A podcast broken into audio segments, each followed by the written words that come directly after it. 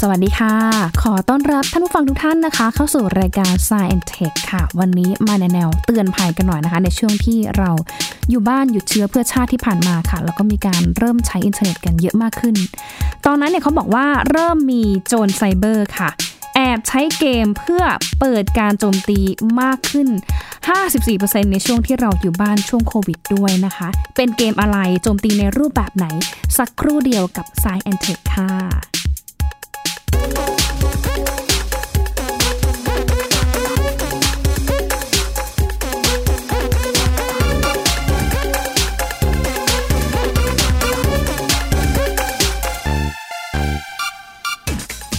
ต้องยอมรับเลยนะคะว่าในช่วงตั้งแต่ต้นปีที่ผ่านมาหรือว่าประมาณ 3-4 เดือนที่ผ่านมาโดยเฉพาะประเทศไทยของเราอะค่ะที่เริ่มรณรงค์ให้ประชาชนส่วนใหญ่นะคะ อยู่บ้านหยุดเชื้อเพื่อชาติค่ะ เพื่อที่จะปฏิบัติตัวตามมาตรการล็อกดาวน์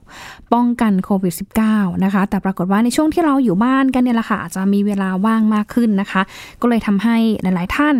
หันไปใช้เวลาว่างนะคะ ทั้งการเล่นอินเทอร์เน็ตนะคะ การใช้เอ่อความบันเทิงออนไลน์ต่างๆนะคะรวมถึงการเล่นเกมเนี่ยก็อาจจะมีเพิ่มมากขึ้นด้วยนะคะ ก็เลยทำให้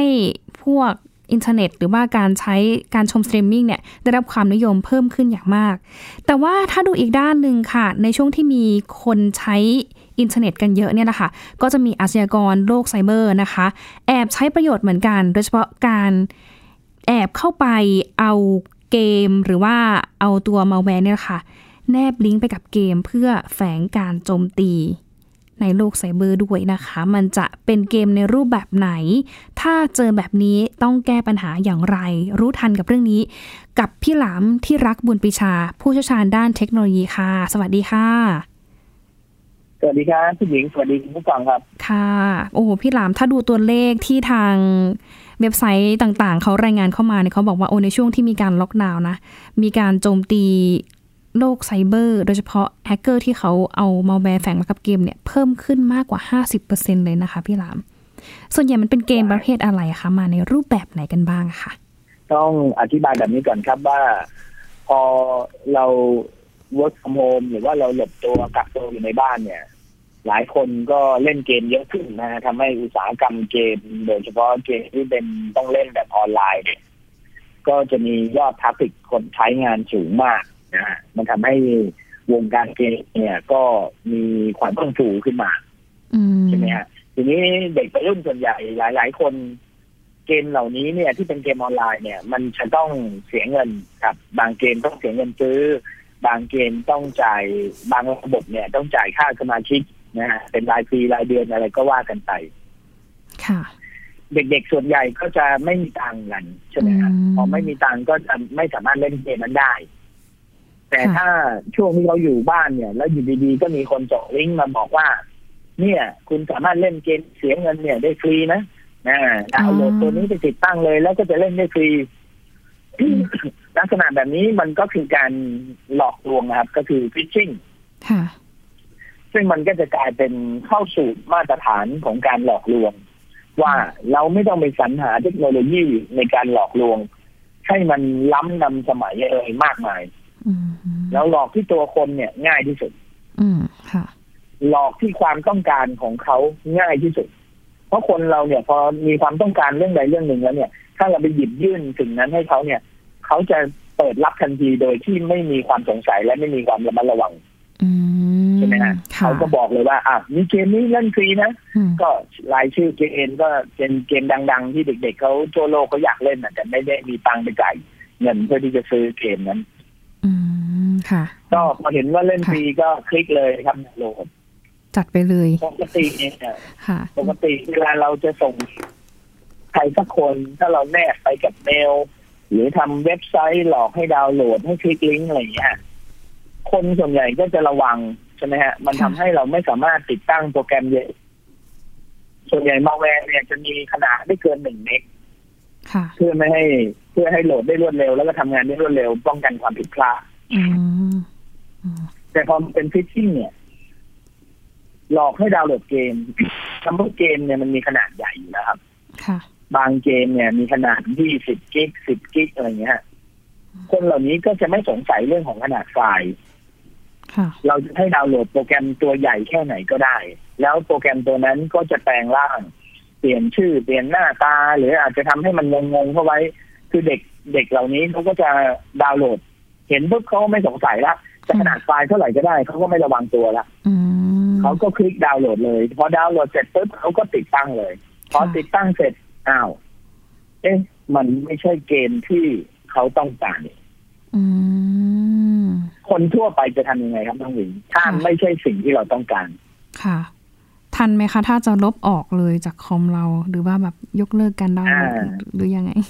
ใช่คือถ้าถ้าคนที่คิดว่า คนที่คิดว่า เอ๊ะไม่ใช่ลบออก อืม อันนี้ก็ถือว่ารอดไป ค่ะ แต่วิธีคิดของคนที่เขาฟิชชิ่งพวกนี้เนี่ย อืม เขาก็ต้องคิดไปแล้วว่าถ้าเราลบออกจะทำยังไง ค่ะ ใช่ไหมฮะ ค่ะ ในการติดตั้งโปรแกรมหนึ่งตัวเนี่ย มันสามารถติดตั้งซ้อนลงไปได้อีกสองสามตัวอยู่ในเมนูเดียวกัน โอ้โห ค่ะ ถ้าคนที่ไม่รู้เรื่องเนี่ย ก็จะไปลบเฉพาะโปรแกรมที่เขาติดตั้งเข้าไปที่เห็นเป็นชื่อโปรแกรมใช่ไหม อื ฮะ มค่ะ จริงๆมันมีเบื้องหลังนั้นมันสามารถติดตั้งได้อีก อืม เขาก็จะลบไอ้ตัวที่เขาติดตั้งอย่างเดียว ซึ่งตัวนั้นน่ะมันเป็นไอ้ตัวช่วยติดตั้ง ค่ะ แต่โปรแกรมที่คนที่หลอกลวงเนี่ยอยากจะให้ติดตั้งเข้าไปจริง ๆ เนี่ย มันเข้าไปอยู่ในเครื่องเราแล้ว แล้วก็ไม่รู้ว่าชื่ออะไร อืม แล้วก็ทำงานอยู่ในเครื่องเรา ค่ะ อ่า นี่แหละครับ นี่แหละครับคือบอกเกิดที่ทำให้ว่าอ่ามีการหลอกลวงขึ้นมากเนี่ย ค่ะอืม ทีนี้ถามว่าโปรแกรมที่ติดตั้งเข้าไปเป็นอะไรได้บ้าง ค่ะ โอ้โห มันหลากหลายมาก ค่ะ ๆ มันเหมือนเปิดฟรีอะว่าแบบ อ่ะถ้าเราอยากจะหลอกใคร พอเขาเชื่อแล้วเราอยากจะทำอะไรเขาก็ได้ ค่ะ ทีนี้ขึ้นอยู่กับคนหลอกละ อืม คนหลอกจะใส่อะไรเข้าไปล่ะ ใส่ไวรัสใส่มาแวร์เหรอโอ้ยอันนี้เบสิก อืม ใช่ไหมฮะ ค่ะ ถ้าเราหลอกให้เขาติดตั้งไวรัสมาแวร์เครื่องเขาก็จะมีปัญหา เครื่องทำงานอืดส่งเมลไม่หยุด หรือว่าทำนู่นทำนี่ก็เอ้ยคนก็จะรู้ตัวแล้วก็จะหาทางเยียวยาเครื่องตัวเอง อาจจะล้างเครื่องลงใหม่หรือว่าอาจจะติดตั้งตัวฆ่าไวรัสมาจัดการ ค่ะ ซึ่งวิธีนั้นมันก็จะเป็นวิธีที่ชั่วคราวประเดี๋ยวประดาว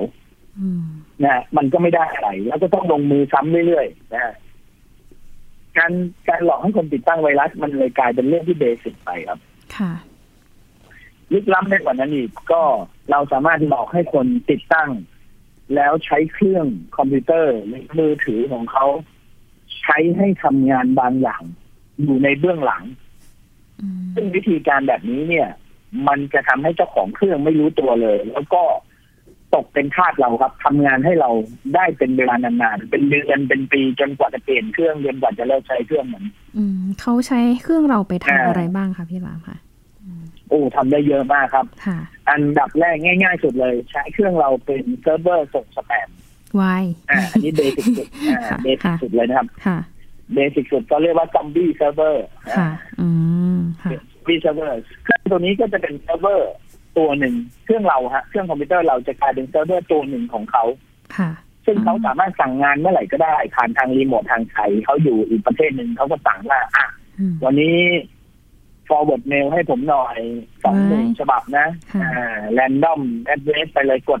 เครื่องมันก็ทำงานอยู่เบื้องหลัง เจ้าของเครื่องก็จะรู้สึกว่า เอ๊ะทำไมเครื่องเรามันอืดๆ เหมือนมันมี อืม โปรเซสอะไรบางอย่างที่ทำงานอยู่ แล้วแต่ไม่รู้ว่าโปรแกรมอะไร ค่ะ จะรู้สึกแค่นั้นเลยนะครับ อืม เราเช็คได้ไหม จะ คะ รู้สึก พี่ ว่า หลามเครื่องอืดลง ค่ะ นิดหนึ่ง เช็คไว้ได้ไหมว่ามัน อ่า เอยมันผิดปกติเงี้ยมันเราเช็คไว้ว่า ที่มันผิดปกติอะมันมีอะไรรันอยู่ในเครื่องเรา มีโปรแกรมอะไรมันรันอยู่เงี้ย เราเช็คได้ไหมคะตรวจสอบได้ไหมคะมั คือ มีวิธี คนที่จะเช็คได้เนี่ยต้องเป็นคนที่เข้าใจการทำงานของเครื่อง ค่ะ มากหน่อย อ๋อค่ะ อ่า อย่างอย่างเช่นคนที่เคยซ่อมเครื่องดูแลเครื่องลงระบบวินโดว์บ่อยๆเนี่ย โอ้ต้องระดับช่าง อ่า ระ ดับ ใช่ อ่าถ้าถ้าถ้าถ้าเป็นคนระดับนั้นเนี่ย ค่ะ บางทีเขาเข้าไปดูในโปรเซส อืม ว่าอาวินโดว์รันไฟล์อะไรบ้างคนไหนกินแรมเยอะอะไรเงี้ยเขาเข้าไปดูจำนวนเมมโมรีที่กินจำนวนเปอร์เซ็นต์ซีที่กิน เห็นชื่อย่อของตัวโปรแกรมที่รันอยู่ อืม อาจจะเอา ค่ะ ชื่อย่อตัวนั้นไปค้นแล้วก็จะไปรู้ได้ว่ามันคือโปรแกรมอะไร อืม นะฮะแต่ถ้าคนใช้งานทั่วไปผมว่า ค่ะ ดูยาก โอ้ ดูยากแล้วก็ ค่ะ แล้วก็อาจจะหาไม่เจอ อืมกำลังจะถามอยู่เลยว่า นะฮะ เราจะหาได้อย่างไรมันมันมันมีตัวระบบ ที่ แฮกเกอร์ส่งมาในเครื่องเรา ค่ะ อืม คือคือ ค่ะ ถ้าน้องหญิงเคยเข้าไปดูในโปรเซสของ Windows อะ ค่ะ มันจะเป็นแบบ SMS จุด ESE ตัวมันจะเป็นชื่อย่ออะแล้วก็จุด AEE เต็มไปหมดเลยซึ่ง ค่ะค่ะ ถ้าคนไม่รู้มาก่อน มันจะดูไม่ออกครับว่าว่ามันคืออะไร อืม แล้วถ้าเราเผลอไปลบผิดตัวก็จะกลายเป็นว่าปิดเครื่องไปเปิดบางทีวินโดว์อาจจะทำงานไม่ได้แล้ว อืม ถ้าไปลบโดนไฟล์สำคัญของที่เส้นเข้าไปก็พังเลย ค่ะ ก็มี อื นะฮะ มพี่หลา เพราะฉะนั้ ม น ค่ะ ค่ะ ค่ เช่ อน น กัน ข้างที่จะป้องกันยากครับ อืมถ้าเป็นคนปกติทั่วไปอ่ะไม่ได้อยู่ในสายไอทีหรือว่าไม่ได้เป็นช่างที่ทำงานเกี่ยวกับพวกคอมพิวเตอร์ไอทีอย่างเงี้ย วิธีการสังเกตคร่าวๆหลักๆเนี่ยถ้าคอมเรามันผิดปกติ มาจากการถูกฟิชชิงแบบเนี้ย เราดูอะไรได้บ้างคะเอาแบบพื้นฐานบ้านๆเล วิย ธีง่าย ค่ะ ๆอ่าวิธีง่ายๆครับ ค่ะ เข้าไปใน Task Manager ค่ะ task manager นะ Task Manager อ่า ค่ะ คลิกขวาบนหน้าจอตรง ค่ะ ไหนก็ได้ว่างๆมันจะมีคำว่า Task Manager อยู่นะ task manager ก็ นะคะค่ะค่ะ ครับผม ค่ะ คลิกขวาเข้าไปเสร็จแล้วเราก็ไปดูในส่วนที่ชื่อว่า process อืมค่ะ ไปดูที่ process ค่ะ อ่า เสร็จแล้วใน process เนี่ย เราจะสามารถตั้งเรียงลำดับ การเรียงแสดงผลของสิ่งที่ process อยู่ได้ว่าอ่ะเราเอาตัวไหนที่มันกินแรมเยอะที่สุด อื กิน ม CPU เยอะที่สุดอ่ารัน CPU เยอะที่สุดอ่าแล้วก็ติ๊กตรงช่อง CPU กับแรมใช่ไหมฮะ ค่ะ เขาก็จะเรียงจากคนที่ใช้ CPU เยอะสุดลงมาหาน้อยสุด อืมค่ะ อ่าก็คือไปซอร์ติ้งตรงนั้นใช่ไหมฮะแล้วเสร็จ ค่ะ แล้วเราก็ให้ให้ตั้งข้อสงสัยสักประมาณสิบอันดับแรกครับ อืมค่ะ แล้วสิบอันดับแรกนี่แหละจะเป็นตัวที่ทำให้เครื่องเรามีอาการอืด อื เพราะว่ามันจะใช้ CPU แล้วก็แรมในเครื่องเยอะมาก อืม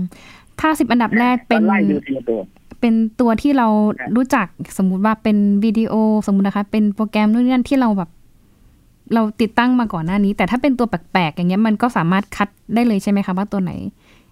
มันเป็นตัวมาแวร์ที่มั ใช่ นฝ่าย คือถ้าเราไปเจอชื่อ แล้วเราเอาไปค้นข้อมูลใน Google ค่ะอ๋ แล้วเราไป อ เจอว่าชื่อตัวนี้คือโปรแกรมที่เราไม่ได้ใช้งาน แล้วก็ไม่ได้ติดตั้งเอาไว้ แต่มันแปะปลอมมาอยู่ในเครื่องเรา ค่ะ เราก็สามารถ end end process ได้เลยครับ end task หรือว่า end process ได้เลย end ก task ดหยุดมันเลย อ๋ออ อ่าแล้วทีนี้ก็ต้องตามไปคุยในเครื่องแล้วว่า อ่า ไปดูในคอนโซล a n e l ในแอปพลิเคชันว่า มันมีชื่อโปรแกรมคล้ายๆแบบนี้อยู่ไหม ถ้ามีก็ขอการติดตั้งได้ อืมมันออกไปหมดเลยไหมคะถ้าเรา อ่า ถอนการติดตั้งในคอนโทรลพาเนลไปแล้ว ออกหมดครับ มันก็คือ ม โปรแกรมธรรมดาปกติที่หลอกให้เราติดตั้งแค่นั้นเองแต่ถ้าเราถอนมันก็ออกครับ ค่ะ มันจะทิ้งความเสียหายอะไรไว้ในคอมเราไหมคะ หลังจากที่คอมเราโดนแล้ว ไม่ครับ อืม แค่มันหยุดการทำงาน คือโปรแกรมพวกนี้เป็นโปรแกรมหลอกใช้งานเครื่อง อ๋อ มัน ค่ะ ไม่ได้เป็นโปรแกรมที่ทำลายเครื่องเรา อืมค่ะ อืมโชคดีอยู่ ซึ่งซึ่งก็วิธีการหลอกใช้งานเครื่องมันก็มีหลายวัตถุประสงค์ ค่ะ นะ อืม ฮะอย่างการเป็นซัมเซอร์เวอร์เนี่ย อาจจะเป็นแค่หนึ่งในตัวอย่าง ค่ะ จริงๆ ทุกวันนี้เนี่ย เราเรามีระบบประมวลผลคลาวคอมพิวติ้งเรามีเอ่อเรนเดอร์ฟาร์มใช่ไหมฮะเรามีหลายรูปแบบของการที่เราสามารถใช้เครื่องคอมพิวเตอร์ที่อยู่ไกลจากเราออกไปเนี่ย สั่งให้ประมวลผลบางอย่าง แล้วส่งข้อมูลที่ประมวลผลผ่านอินเทอร์เน็ตกลับมาให้เราได้ ค่ะ อืม อ่ะทีนี้ท่านน้องหญิงหาข้อมูลเรื่องนี้เนี่ยจะไปเจอว่าบางทีก็หลอกติดตั้งโปรแกรมแล้วเอาไปใช้งานด้านบล็อกเชน ค่ะ นะฮะ อืม อ่า ถ้าสมมติไปเจอคำนี้ ผมจะอธิบายให้ฟังว่าหลายคนก็จะงงเอ๊ะแล้วเอาไปทำอะไรบล็อกเชน อืม เอาไปขุดบิตคอยหรือเปล่าอะไรอย่างเงี้ยนะฮะ ค่ะ คือคำว่าบล็อกเชนมันไม่ได้หมายถึงบิตคอยอย่างเดียว ค่ะ บล็อกเชนมันคือมันคือการถอดรหัส การถอดรหัสถ้าเทียบก็คือการประมวลผลชนิดหนึ่ง อืม นะมันเป็นชุดคำสั่งในการที่จะสั่งให้คอมพิวเตอร์ทำงาน ถ้าพูดถึงว่าบล็อกเชนคืออะไรโอ้มันเอาไปใช้งานได้หลากหลายมากครับ สมมติว่า เขาจะเอาไปขุดบิตคอยน์ก็ทำได้ ใช้รีโมทเครื่องเราให้เราขุดบิตคอยน์ให้เขา อืม ก็ทำได้นะครับ ค่ะ หรือจะเอาเราไปถอดรหัส กับงานรับจ้างถอดรหัส ไว้ ค่ะ เช่น เขาอาจจะมีไฟล์เข้ารหัสขนาดใหญ่มาต้องใช้เครื่องคอมพิวเตอร์สักประมาณสามสี่ร้อยเครื่องห้าร้อยเครื่อง เขาก็จะส่งโปรแกรมพวกเนี้ยไปหลอกคนสี่ห้าร้อยคน แล้วให้เครื่องคอมพิวเตอร์ห้าร้อยเครื่องเนี่ยช่วยกันประมวลผลถอดรหัสงานชิ้นนี้ให้เรา อืม หรือเขาอาจจะคำนวณ ใช้โปรแกรมคำนวณค่าทางวิทยาศาสตร์ ทางทางคณิตศาสตร์อะไรสักอย่างหนึ่งอยู่ ค่ะอืม ในระดับซูเปอร์คอมพิวเตอร์ครับ ซึ่งพวกเนี้ยถ้าใช้เครื่องเครื่องเดียว มันจะใช้เวลาคำนวณเป็นปี ค่ะ แต่ถ้าเราไประดมเครื่องคอมพิวเตอร์มาทั้งโลกได้สักหนึ่งพันเครื่องหรือสามพันเครื่อง งานที่เสร็จหนึ่งปีเนี่ย มันก็จะเสร็จเร็ว เสร็จภายในเดือนเดียว ค่ะ อ่าเขาก็จะหลอกคนพวกเนี้ยมาคำนวณให้ คือแทนที่จะไปจ้างใช่ไหมครับอาชีพเนี้ยจริงๆมันมีมันมีเป็นอาชีพนะครับ อืม มันมีเป็นอาชีพคือรับจ้างประมวลผล ค่ะ อ่า อืม เนี่ยผมเห็นหลายคนในประเทศไทยเนี่ย อย่างอย่างในหมู่บ้านผมก็มีอยู่บริษัทหนึ่ง ค่ะ อาชีพเขาคือรับจ้างเรนเดอร์กราฟิกครับ render graphic คือทำเกี่ยวกับพวก ใช่ครับ คือ ค่ะ อ่า คือคือเจ้าของเจ้าของคนจ้างเขาเนี่ย อาจจะอยู่ที่ฮ่องกงอาจจะอยู่ที่สิงคโปร์หรืออยู่ที่อเมริกา อืม เป็นบริษัททำทำคอมพิวเตอร์กราฟิก ค่ะ พอเขาสร้างงานคอมพิวเตอร์กราฟิกในแบบในแบบสามมิติได้เสร็จเนี่ย ก่อนที่จะเอาพุตออกมาเป็นวิดีโอไฟล์เนี่ยเขาต้องเรนเดอร์ถูกไหมฮะ ค่ะ ซึ่งบางทีงานเรนเดอร์เนี่ย มันมันมีจำนวนมหาศาล อืม เขาก็จะถามว่ามีบริษัทไหนรับจ้างบ้างอ่า อืม นะฮะอย่างอย่างในหมู่บ้านผมเนี่ยก็เขาจะมีอยู่บริษัทหนึ่งเขามีเครื่องคอมพิวเตอร์อยู่ประมาณห้าสิบเครื่องครับ อืม เขาก็จะรับงานจ้างว่าอ้าวเรนเดอร์กราฟิกนะ ก็จะส่งข้อมูล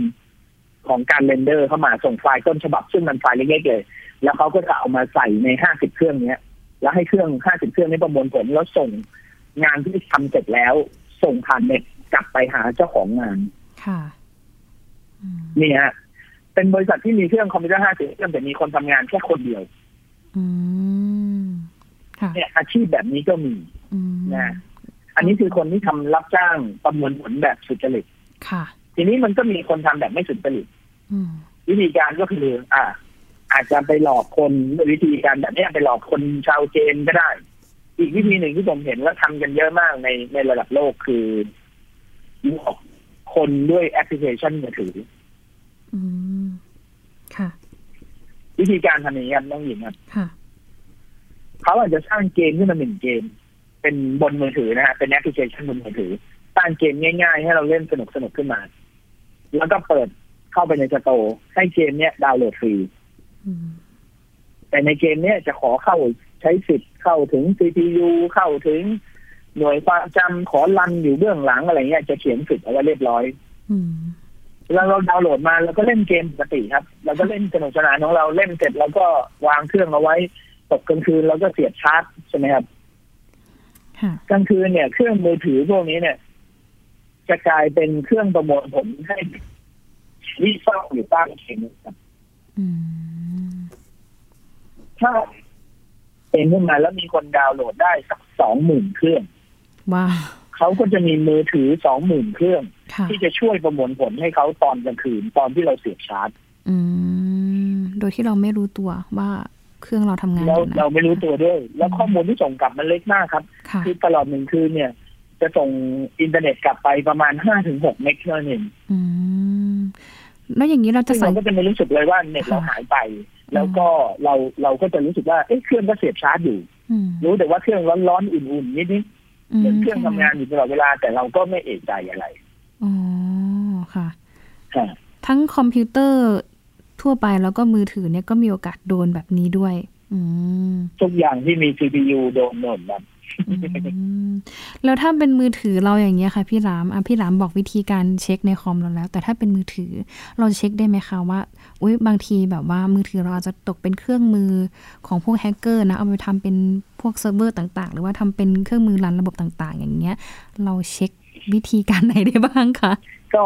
ผมว่ามันยากนิดนึงคือ ค่ะ อันดับแรกเราต้องจับสังเกตให้ได้ก่อนว่า ถ้ามือถือเราไม่เสียบชาร์จตอนกลางคืน ถ้าเราไม่เสียบชาร์จทิ้งไว้นะครับ ค่ะ ตื่นเช้ามาแบตหมดไปเยอะกว่าปกติหรือเปล่า อืม หรือกลางคืนลองเปรียบเทียบดูว่าระหว่างปิดเน็ตไปเลย ไม่เปิดเน็ตเลยนะครับ ค่ะ กับกับเปิดเน็ตทิ้งไว้ แล้วเครื่องจะร้อนๆอุ่น อืม ๆแสดงว่าต้องมีอะไรบางอย่างอยู่ในนั้นละ ค่ะ ทีนี้เราจะไปหาว่ามันคือตัวไหนเนี่ย ก็ให้สงสัยพวกเกมที่มัน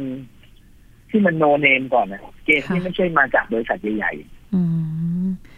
คือกลางคืนลองปิดเน็ตไว้เหรอคะพี่ราม ปิดเน็ตไว้เลยใช่ไหมคะแล้ว ใช่ค ดู รับ ว่าเครื่องมันจะรันหรือเปล่า ปิดน็ตยคบเข้าไฟล์โหมด ค่ะ ปิด Wi-Fi ออฟไปเลยนะ ค่ะ ก็จะทำให้มันไม่สามารถส่งออกเน็ตได้ โปรแกรมมันก็จะทำงานไม่ได้ใช่ไหมครับพอทำงานไม่ได้เนี่ยเครื่องก็จะไม่โปรเซส อืม มันก็จะไม่มีอุณหภูมิร้อนๆไม่อุ่นไม่ทำอะไร อืม แต่พอเราเปิดปุ๊บเครื่องอุ่น เอ้ยแสดงว่ามีอะไรทำงาน หรือเราไม่เสียบชาร์จทิ้งไว้ ค่ะ อาจจะแบบร้อยเปอร์เซ็นก่อนนอนตื่น ค่ะ เช้ามาเหลือหกสิบอุ้ย อ่าเนี่ยเนี่ย ผ่านไปหนึ่งคืนใช้แบตเยอะไปสี่สิบเปอร์เซ็นเลยเหรอเอออันนี้ผิดปกติครับ พื้นฐานง่ายๆเนอะ ครับ ที่เราสังเกตดูว่ามือถือเราผิดปกติ ใช่ อะไรนะคะ เพราะว่าเอาเอาจ ต้องลอง ริงๆ จับ นะ สังเกตดู ส่วนตัวเลยนะคะพี่หลาม คือตอนเนี้ยหญิงก็มี ครับ มีมือถือใช้เครื่องหนึงอะค่ะ แล้วปรากฏว่าช่วงหลังมันจะเด้งขึ้นมาว่า Facebook ทำงานใช้พื้นที่เยอะ แล้วอยู่ดีๆ เล่นไปแป๊บเดียว มือถือมันจะร้อนขึ้น หรือหรือบางครั้ง อืม เองเนี่ยนะคะ ใช่ มันก็จะช้าหน้าจอเวลาเราแบบทำทัชสกรีนนะคะมันก็จะไม่ไม่รีแอคต่อแบบมือเราอะไรอย่างเงี้ยค่ะ มันจะช้ามันหน่วงหน่วงๆอาการแบบนี้ พอที่จะแบบว่าสันนิษฐานได้ไหมคะว่าเกิดขึ้นจากอะไรได้บ้างคะพี่หลาม การอย่างเงี้ยมันมันเป็นได้หลายสาเหตุ โอ้ค่ะ อืม จริงๆอย่างที่น้องหญิงว่ามาเนี่ยแบตเสื่อมก็เป็นนะครับ โอ้ค่ะ อ่าคือแบตเสื่อมเนี่ยมันจะทำให้ CPU มันรันไม่ได้ แล้วหน้าจอก็กำลังไฟจะไม่พอเนี่ย มันจะทำให้ทัชสกรีนเนี่ยมันทำงานได้ไม่ร้อยเปอร์เซ็นต์ อ๋อ ค่ะ ก็ไปเปลี่ยนแบบ ใช่ อืม ค่ะ ใช่ต้องไปเปลี่ยนครับ อืม พี่หลามยิง จริงๆมันมันฟันธงไม่ได้เลยว่า ค่ะ ใช่แบบนี้หรือเปล่าคือเราเราต้องอย่ามองโลกในแง่ร้ายครับเราต้อง ค่ะ ไล่จากสาเหตุดีๆเข้าไปก่อน อ๋อ ค่ะ นี่คือฟังพี่หลามแล้วมีความรู้สึกว่า เอ๊ะ มันทำไมใกล้ตัว ก็เลย ไหนๆได้คุยกับผู้เชี่ยวชาญก็เลยถามให้ให้หายข้องใจอะนะคะ พี่หลาม ขออนุญาตถามนิดนึงค่ะคำถามคือขนาดไฟล์เวลาโหลดเกมที่เขาแบบหลอกเราอะให้เข้าไปคลิกเนี้ยค่ะ เราสามารถดูขนาดไฟล์ได้ไหมคะเออไฟล์แบบเนี้ยมันไม่น่าจะใช่แบบไฟล์เกมปกติ ดูไม่ได้ อ๋อ ค่ะ ดูไม่ได้ครับ ค่ะ เพราะว่าไฟล์เกมมันใหญ่มาก ค่ะ อืม คือคือถ้าสมมติอ่ามันมันอาจจะเปรียบเทียบได้อย่างนี้ยว่าสมมติเราไปโหลดไฟล์ Call of Duty อ่า Call of Duty มันหนึ่งจุดหกกิก ค่ะ ถ้าเราจำได้ว่าไฟล์เกมนี้ในสโตร์ที่ถูกต้องเนี่ย มันมันขนาดเท่านี้ แล้วไอ้ไฟล์ชื่อเดียวกันเกมเดียวกันกับที่เขาให้ดาวน์โหลดฟรี มันอาจจะแค่สองร้อยเมก อืม อันเนี้ยผิดปกติละ ค่ะ อืม อ่า ต้องเปรียบเทียบอย่างนี้ครับ ต้องไปรู้ต้นฉบับก่อนว่าต้นฉบับจริง ๆ มันขนาดเท่าไหร่ อืมเนาะต้องศึกษาข้อมูลก่อน นจะจจะทำไอคอน ค่ะ ใช่มันก็จะทำไอคอนหลอกมาว่าเป็น Call of Duty นะเป็นชื่อ Call ชื่อชื่อชื่อโปรแกรมนี้ อืม แต่พอติดตั้งไปกลายเป็นอะไรก็ไม่รู้ชื่อแปลกๆประหลาดๆก็อันนั้นแหละผิดละ อืม ต้องดูข้อมูลก่อนว่าอันที่โหลดมาเนี่ยมันสอดคล้องกับแบบตัวโปรแกรมที่เราอยากได้หรือเปล่านะคะ แล้ว ส่ ถ้า วนใหญ่คน ค่ะ จะดีใจ อืม ส่วนใหญ่คนจะดีใจเด็กๆจะดีใจ อุ้ยโลที ค่ะ ไม่ไม่สนอะไรแล้วครับข ค่ะ นาดเสนออะไรก็ก็ช่างไม่เนี่ยดีใจรีบรีบโหลดไปก่อน อืม นะคะ เพราะฉะนั้นก็ช้าก่อนนะคะ อย่าเพิ่งแบบไปเชื่อเขาทีเดียว เพราะว่าของฟรีไม่ได้มีในโลกเนาะ โดยเฉพาะเกมที่มันมาหลอกว่าเกมเสียตังค์แล้วถ้ามาโหลด โปรแกรมเราจะได้เล่นฟรีอันนี้ไม่น่าจะใช่แล้วเนี่ยเพราะว่าบางครั้งเองเขาอาจจะหลอกใช้คอมพิวเตอร์ของเราเนี่ยกลายเป็นเครื่องมือบางอย่าง ที่เอาไปทำในสิ่งที่ไม่ดีหรือว่าทำในสิ่งที่